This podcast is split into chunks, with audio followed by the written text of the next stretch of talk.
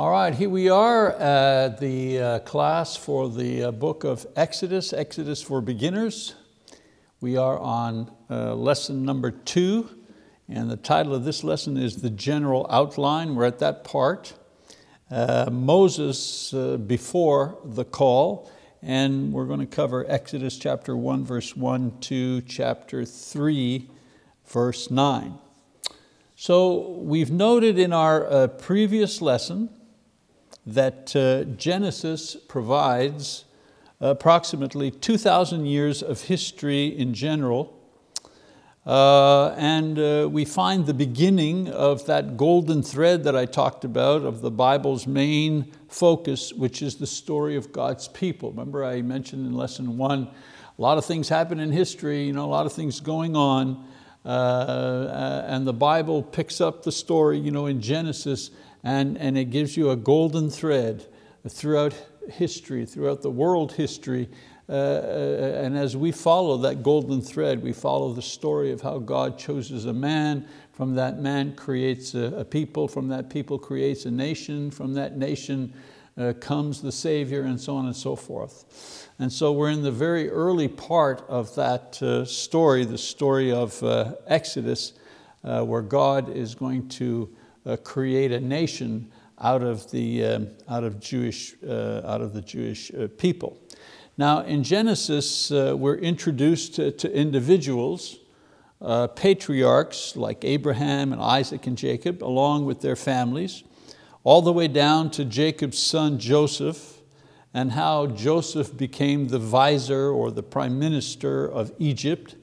And uh, through his position, he saved his family's life by bringing them to live in Egypt and providing them with food during a period of prolonged famine that was taking place in the land of Canaan where they had originally come from. Uh, the book of Genesis ends with Jacob and his extended family, 70 people altogether, living freely and comfortably in the fertile land of Goshen, which is in the northern part of uh, Egypt in the Delta uh, region.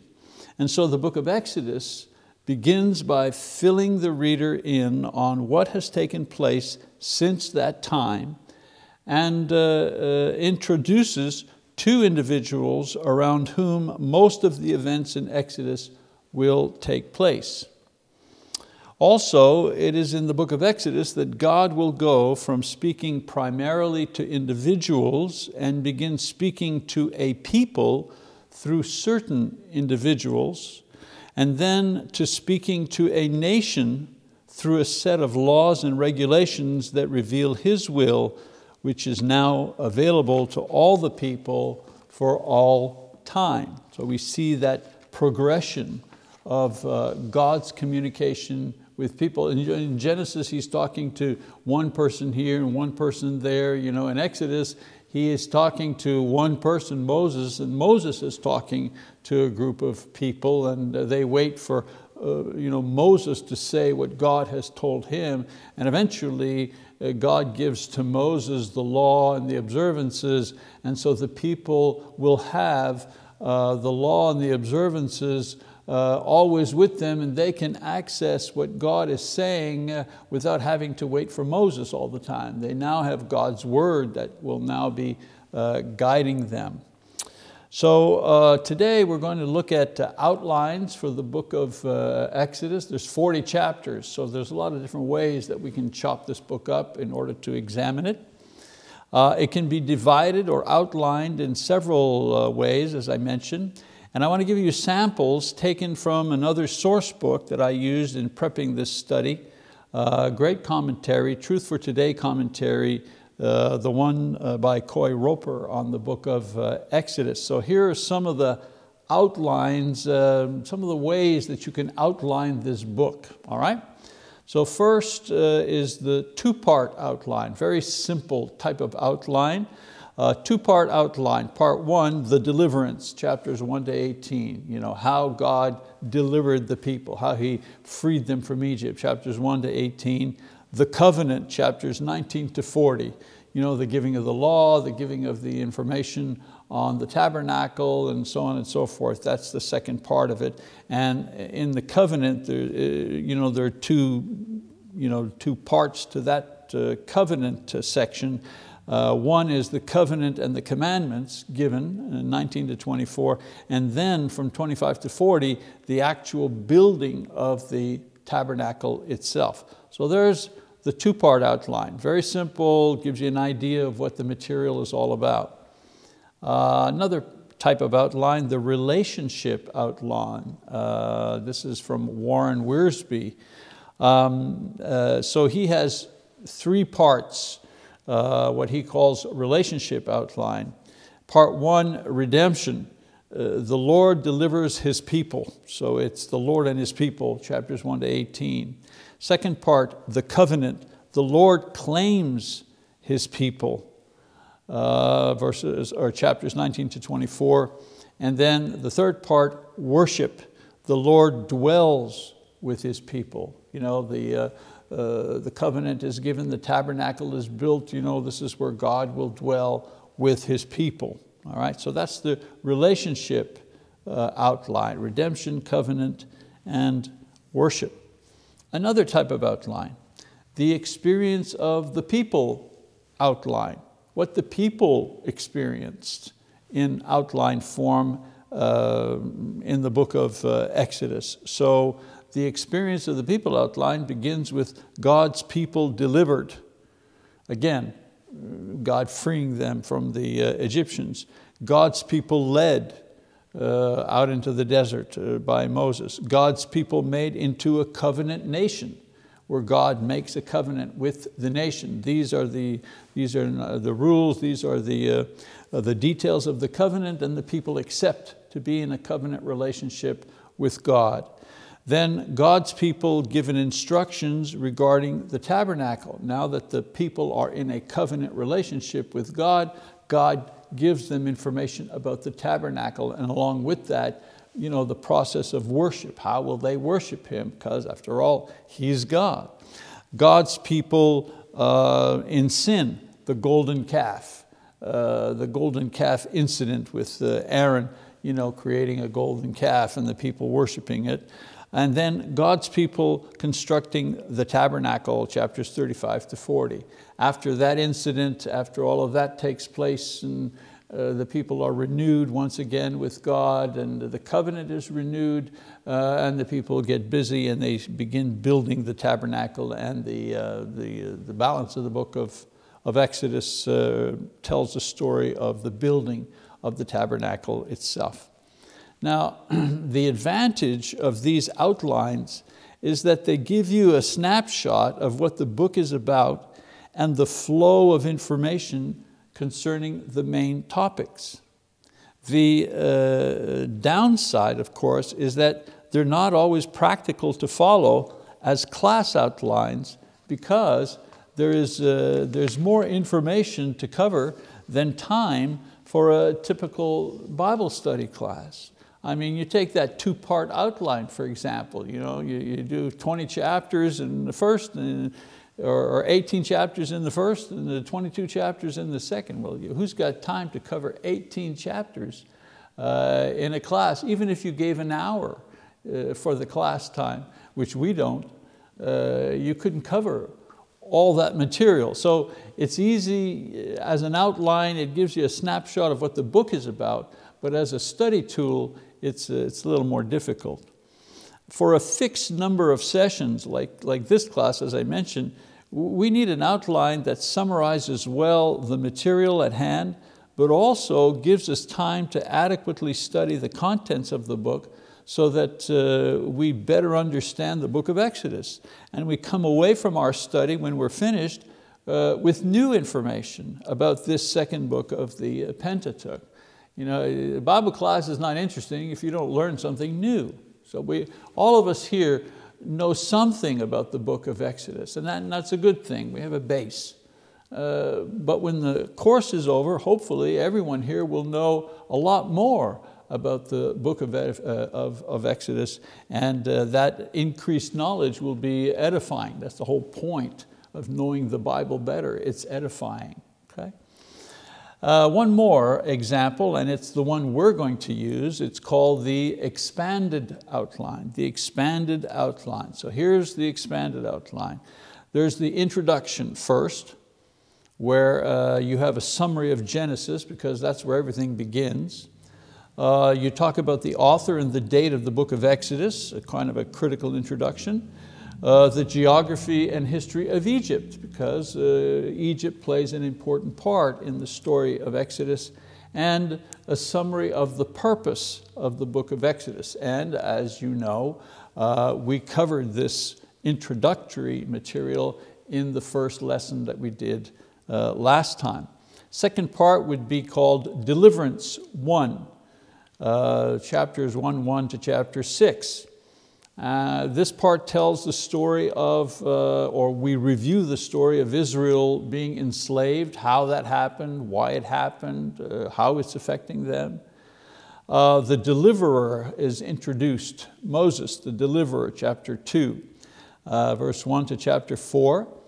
And then in this particular deliverance section, we study the initial failure. So there's an attempt at deliverance, but it fails the first time, chapters four to six.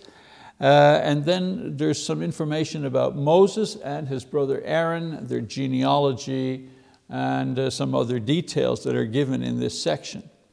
Section number three is deliverance two.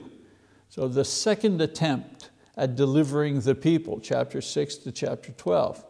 And this is broken down, uh, God's promise of success to Moses when uh, God uh, um, initiates contact with Moses, the miracle of the staff, the staff that Moses uses in the miraculous things that God will do, and deliverance by means of plagues, uh, chapter seven to chapter 12. There are 10 plagues, right?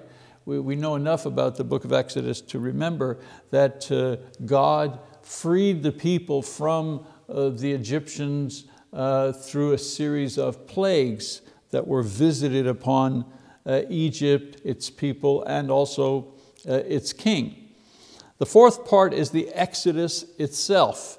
Uh, explains the departure from Egypt, uh, the people's departure from Egypt, and their journey into the Sinai uh, desert, go to, uh, in going to Mount Sinai, where Moses will meet with God. Then the final uh, section, section five, the covenant between God and Israel, uh, a large section, chapter 19 to 40, or to chapter 40. And this one is broken down into six parts. The covenant is made between God and the people. The people react they ratify the covenant, they receive the law and the covenant, chapter 20, the Ten Commandments, for example. Then the plans for the tabernacle. There are six chapters where God is simply giving to Moses the various plans and instructions on how to build the tabernacle where, they will, where the people will uh, uh, worship God. Uh, then the apostasy and restoration, uh, where Aaron uh, you know, uh, builds a, a, golden calf and the people fall into idolatry and uh, they're eventually restored and continue on. The building of the tabernacle, they've got the plans. You've got six chapters where you have the plans and then you've got another five chapters describing how the people actually built the tabernacle using the plans. And then the final one, uh, the erecting and the consecration of the tabernacle, along with the, uh, the priests who will, uh, uh, who will serve um, uh, in, the, in the tabernacle. So this expanded outline covers all of the material in summary form, but provides enough information so the reader is familiar with the general story outline before he even reads the story or studies the detail, like today. We've just looked at this here, you know, just looked at the outline. Well, we already have an idea of, of, of, of the flow of the book and the material that we're going to cover. So with this outline, um, you always uh, know where you are in relation to the big picture or the main story. So this is the outline that we're going to follow for our study of Exodus. Uh, by the way, uh, Exodus in the Greek translation means departure or a way out. In Hebrew, uh, it means names or the book of names, meaning that God knew and had not forgotten the names or the identity of His people who were enslaved uh, in uh, Egypt. So we begin with the uh, introduction, and as I mentioned before, we've already completed this in our first lesson. We had a summary of Genesis, you know, Joseph who has become second in command in Egypt and has received his father Jacob along with his brothers and family, 70 people in all, into Egypt in order to protect them from uh, a severe famine that was taking place in Canaan. This is the final happy scene in Genesis. The last scene is, you know, uh, Joseph is reunited with his family, they're safe, they're comfortable, and the story ends, uh, ends there. Then we talked about the author and the date of Exodus, just as a, um, you know, what we call a critical introduction. Using existing records and oral histories and his own eyewitness of the times, Moses wrote all of the books of the Pentateuch, which are the first five books of the Bible.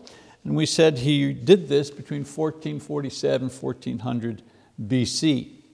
Another part of the introduction was the uh, history and the geography of Egypt itself. And we spent considerable time reviewing this when we covered these two subjects, uh, but for review purposes, uh, suffice it to say the very uh, following.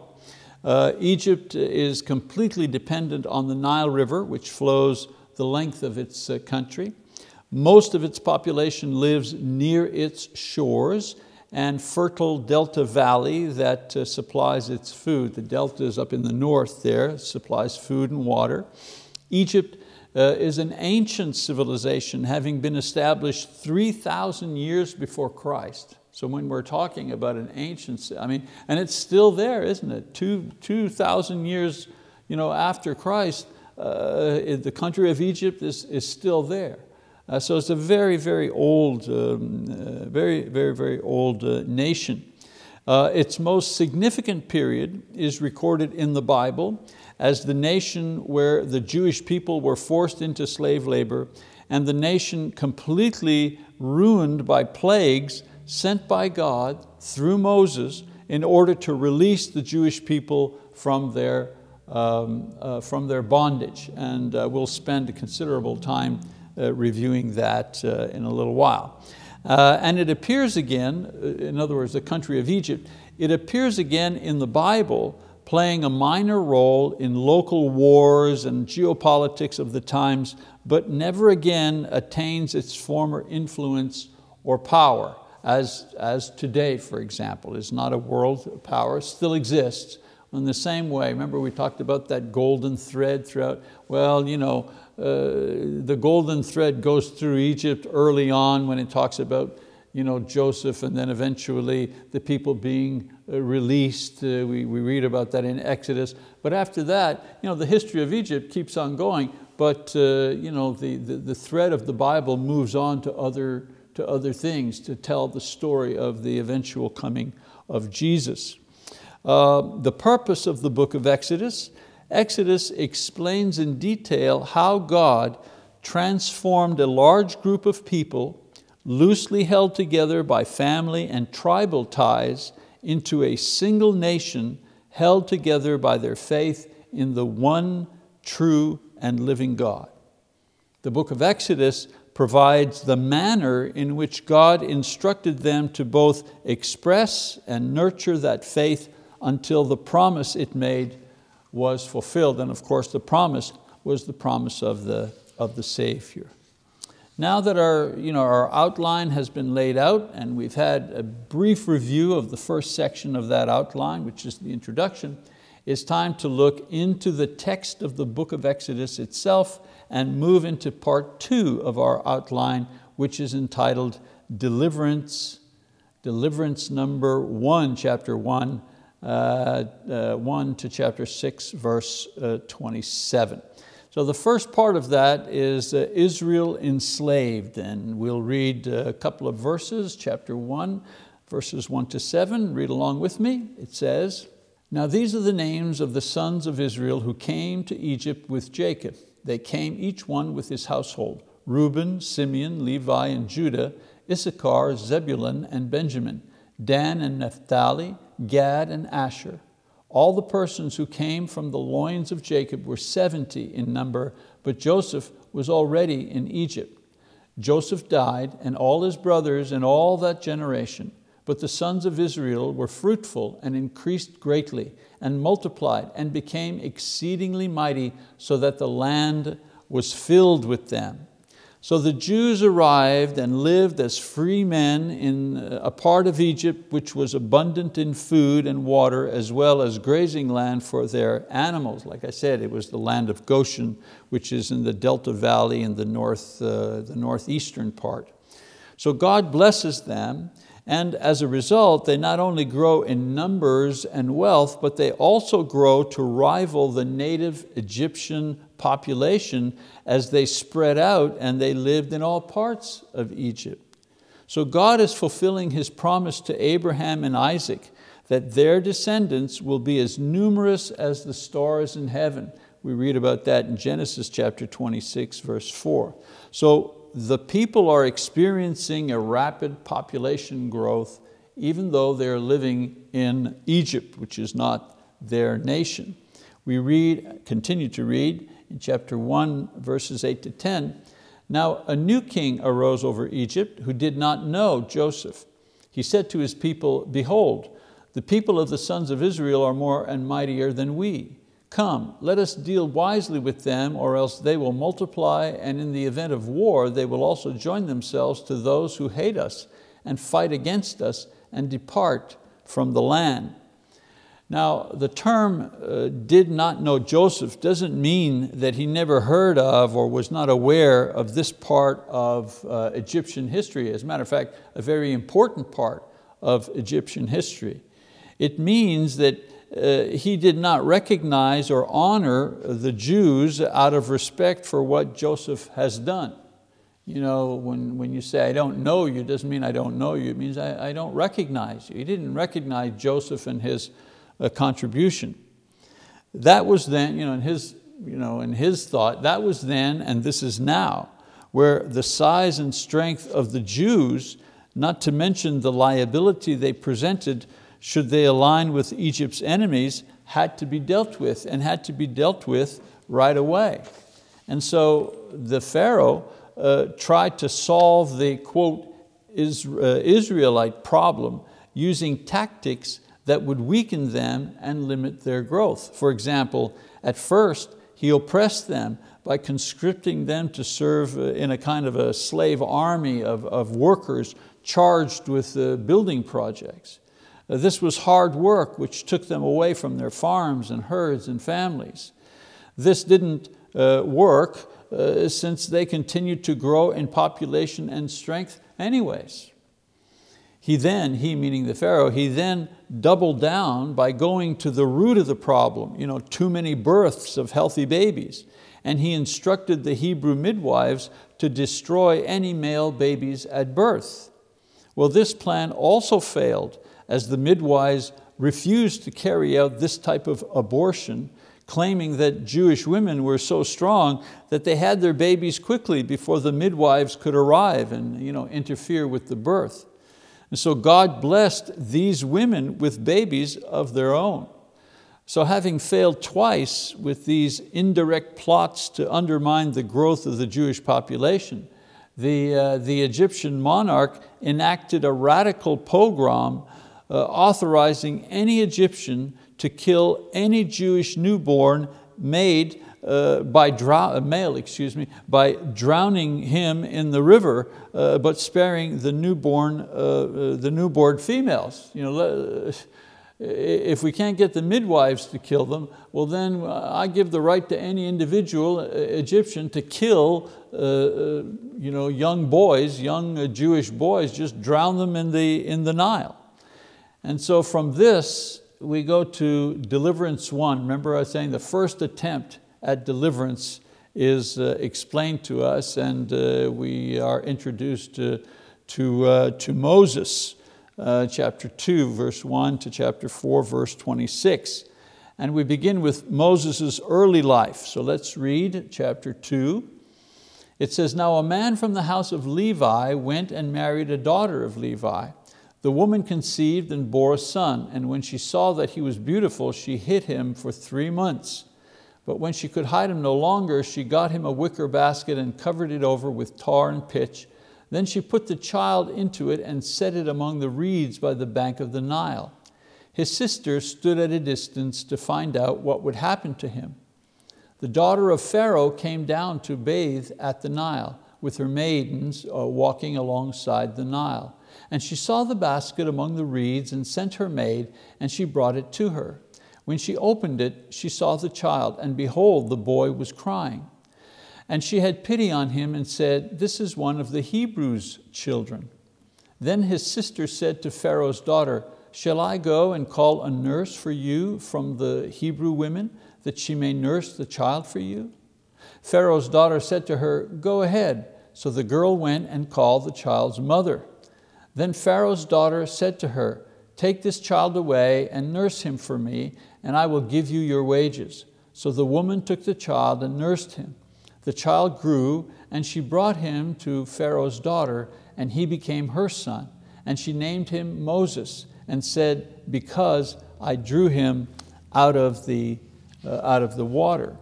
I want you to notice uh, both the providence of God here as well as His faithfulness to His promises. First of all, at first, the Egyptians oppressed Israel. And the more they oppressed them, the more they multiplied and prospered.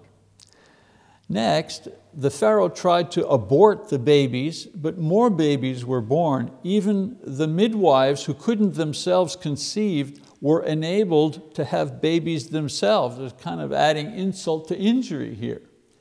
And then finally, the Pharaoh required that all Hebrew boys be thrown in the river. The ultimate result of this strategy was that the child who was to become the deliverer of the Jewish people, Moses, was rescued from the river by the Pharaoh's own daughter and raised in the court of Pharaoh himself. As a matter of fact, the little girl, his sister, that would have been Miriam, uh, suggested to the Pharaoh's uh, daughter, do you want me to find a nurse for the baby? And she said, sure, go ahead. And who was the nurse? Well, the nurse was his, his own mother. So the theme of this episode is that nothing works when man, any man, even kings, oppose God. No one can defeat God, and especially no one can defeat God's plan. So we know that Moses lived 120 years and his life can be divided into three 40-year sections.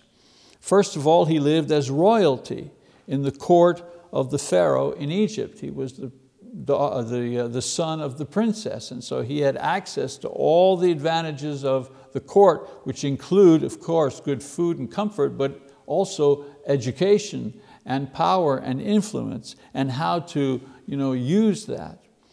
He also lived 40 years as a shepherd in the wilderness of Midian.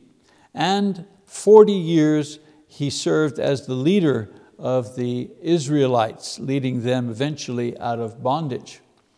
His name, given to him by the Egyptian princess who found him, means drawn out of water. The princess knew he was a Jewish castaway and had him nursed by a Jewish woman who was his real mother. So this helps explain why Moses, although recognized as royalty by Egyptians, was aware of his Jewish heritage and his genealogy, being of the bloodline of the tribe of Levi, whose tribe would eventually provide the priests and the servants of uh, uh, the servants uh, who would eventually work uh, and serve in the tabernacle and then later on, of course, in the temple. So the Bible, you know, it glosses over the details of Moses' life as an adopted son of the princess. Can you imagine that? We could have had a couple of chapters on you know, Moses as the, you know, in the royal court, but you know, that golden thread I talked about just passes over that and moves directly to the event that'll take him to the second phase of his life, and that would be uh, uh, as a shepherd in Midian. So let's read about that in chapter two, beginning in verse 11 uh, all the way through 14. Now it came about in those days when Moses had grown up that he went out to his brethren and looked on their hard labors. And he saw an Egyptian beating a Hebrew, one of his brethren. So he looked this way and that, and when he saw there was no one around, he struck down the Egyptian and hid him in the sand. He went out the next day, and behold, two Hebrews were fighting with each other.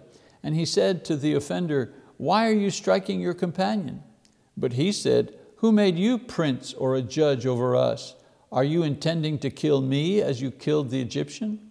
Then Moses was afraid and said, Surely the matter has become known. So this here uh, is Moses' attempt at leading his people based on human wisdom, human strength and tactics. Uh, in other words, revolution. Uh, but two things happen to nip his attempt in the bud. First of all, his own people reject him and mock him. And secondly, he's afraid for his life and he runs away. And thus ends the description of events during his first 40 years of life and his personal attempt at being a leader uh, of his people. Then we go to Moses, uh, the second part uh, of his life, uh, his life in Midian. This next period uh, in his life is briefly summarized in just a few verses where he escapes to the land of Midian. Uh, there he meets the daughters of his future father-in-law, Reuel, after saving his daughters from some aggressive shepherds. He eventually marries into the family and has children, and he settles into the quiet life of, of a shepherd. Um, uh, and these uh, are all the details given uh, concerning his time in Midian. Again, the Bible could have devoted you know, several chapters, I mean 40 years, you know, he had babies, he lived there, he got to know Reuel, he worked, but none of that. You know, in just a few verses the Bible gives us you know, the, the highlights of the 40 years. In the meantime, the narrative in the Bible switches back to the land and the people that Moses has left behind. So we go to chapter two, uh, verse 23, to 25, it says, Now it came about in the course of uh, those many days that the king of Egypt died, and the sons of Israel sighed because of the bondage, and they cried out. And their cry for help because of their bondage rose up to God. So God heard their groaning, and God remembered His covenant with Abraham, Isaac, and Jacob. God saw the sons of Israel, and God took notice of them.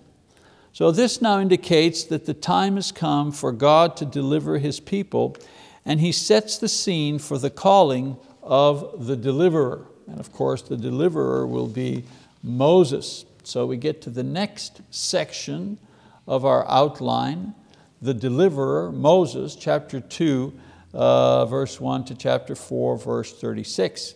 Uh, and we, um, 26 rather. And uh, we, we begin with the call. Uh, the call uh, that God makes to Moses. Uh, chapter, verse one rather, let's just read that. It says, now Moses was pasturing the flock of Jethro, his father-in-law, the priest of Midian, and he led the flock to the west side of the wilderness and came to Horeb, the mountain of God. So let's just stop there. I want you to note that you know, Moses' father-in-law is called Jethro here, which is an alternate, uh, an alternate name uh, for the same man referred to as Reuel in chapter 2, verse 18. Uh, he was a priest, it mentions here, uh, not through the tribe of Levi, appointed by God, that was Aaron who would be appointed by God, but he was a religious leader worshiping the God of Abraham. And the reason for that is that the Midianites were descendants of Abraham but through Abraham's wife Keturah, who he took after the death of Sarah. And so the Midianites were descendants of the children of Abraham uh, that he had with Keturah, and we read about that in Genesis chapter 25, verses 1 to 6. This explains where their belief in the God of Abraham came from and how Jethro became a, priest uh, offering worship to the God of uh, Abraham. So uh, in this story, uh, Moses sees the burning bush as he was pasturing his flock near Mount Horeb. Mount Horeb, the mountain of God, which in later uh, times referred to as Mount Sinai, the place where God will give Moses the law and appear to him in the future. So let's keep reading verse two and three. It says, the angel of the Lord appeared to him in a blazing fire from the midst of a bush.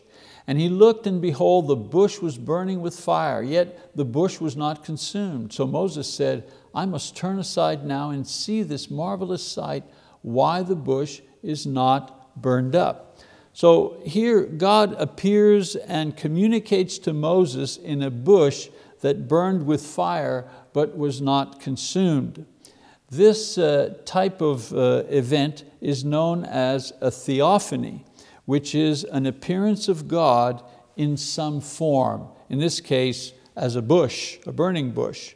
The text says that the angel of the Lord appeared from the burning bush.